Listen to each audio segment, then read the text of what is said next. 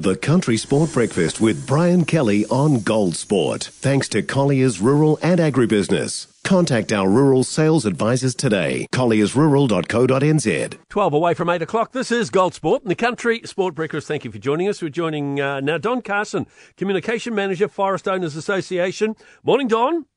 Good morning. How are you? Look, very well, thank you. A lot going Excellent. on in your world, and no doubt you guys, uh, Forest Owners or Managers Group and the Forest Owners Association, will be at Field Days next week. Oh, indeed. Uh, we have been noticeable by our absence in previous years, but last year we bit the bullet, decided to go big, had a forest hub there, first time ever, and within six months, because of the change back to the regular time in the middle of winter there in Hamilton uh, at Mystery Creek, uh, we are back again with the same pavilion, uh, except uh, brighter, bigger, and bolder, of course, as we would all say about it. So, what's going to happen at the Forest Hub at, at Field Days next week? Uh, yeah, well, usual things. Uh, we've got Scion along there showing off the forest science and their wood processing stuff. Uh, farm forestry is there, but I guess what we could really do is cut to the chase. The um, committee that reviews these things is always there as a committee to review these things. Decided that we needed some forums and all for it if you're going to go back to the route. And uh, we should have something um, of a of a couple of debates. And so the ideas came up for Wednesday at two o'clock. We're going to have a debate, really, essentially, on that big uh, rural division, which is more important: the production of food or the production of trees, and can they coexist? All of that sort of stuff. So Wow. I'm on the panel there. Sam McIvor from Beef and Lamb is going to be there. We had a lobbying function meet up yesterday at the Yak Party last night, and we agreed to fight to the death on this one. But kidding aside, look, I should give a little bit of a heads up on what one of the things that I'm going to say. Um, the complaint from some of the uh, hill country farming lobby is that uh, trees are taking over from good productive farmland.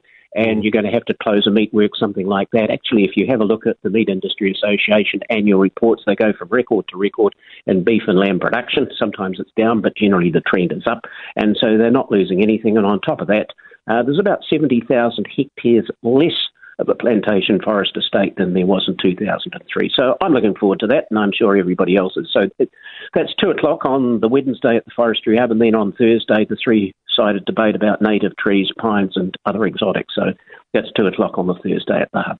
Fantastic. You're going to have a challenging week um, at, Mystery Creek. Look forward to it. We're there in our studio, so pop in and say hello as well. We might be able to talk trees. Yes, indeed. Uh, al- always happy to talk trees. Fantastic. And just a, a quick thought you have on, on cricket. Rather than rugby this week, uh, you think there should be uh, an eight available in cricket. Yeah, yes, it's one of those one of those things. The uh, IPL and uh, those big bash type of games, and it's it occurs to me, you know, you, you get a four if you hit the ball along the ground over the boundary. You get a six if you hit it on the full over the boundary, but there's no provision for an eight, and. You know that that's why people go to these sorts of games. They want the athletic big hits, but neither the side nor the individual batter is rewarded for these big hits. Why can't you, with the aid of technology, because we're halfway up into the grandstands and the ice cream sellers and the spectators and everything else, uh, just put an electronic boundary around? I don't know where it might be, 80, 90 metres maybe, and even go for 100 and get 10. But yeah, let's reward those big hitters and, and make them go for a few more and just simply say, well, here's the measurement. Uh, you're going to get it out 90 metres. In the scoreboard, it's eight. And, you know, just thinking Ah. back of those schoolboy heroes of mine like Dick Motz, the big hitters, they're always popular in cricket, and without them, uh, nobody'd go to the cricket matches after all. You should have an eight if you hit it out of the ground.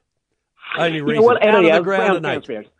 Out of the ground an eight. I, I would think ten. You know, and and you are- you will actually, if you go out to that extension, reward ten for the. Let's say you you can measure them up. The ten most, the ten biggest hits internationally of the year get tens. And uh, you can't do it in your backyard cricket, obviously. No. Uh, it's, it, it's ridiculous. But with the electronics, you can measure where the ball's going to go down to the millimetre as soon as it's hit. Uh, the Or- technology is there. We use it for other things. Let's use it for scoring as well. Or a 10 if you break a window. Hey, Don, always. Don, or smash the prize car. yeah, absolutely. In the car park.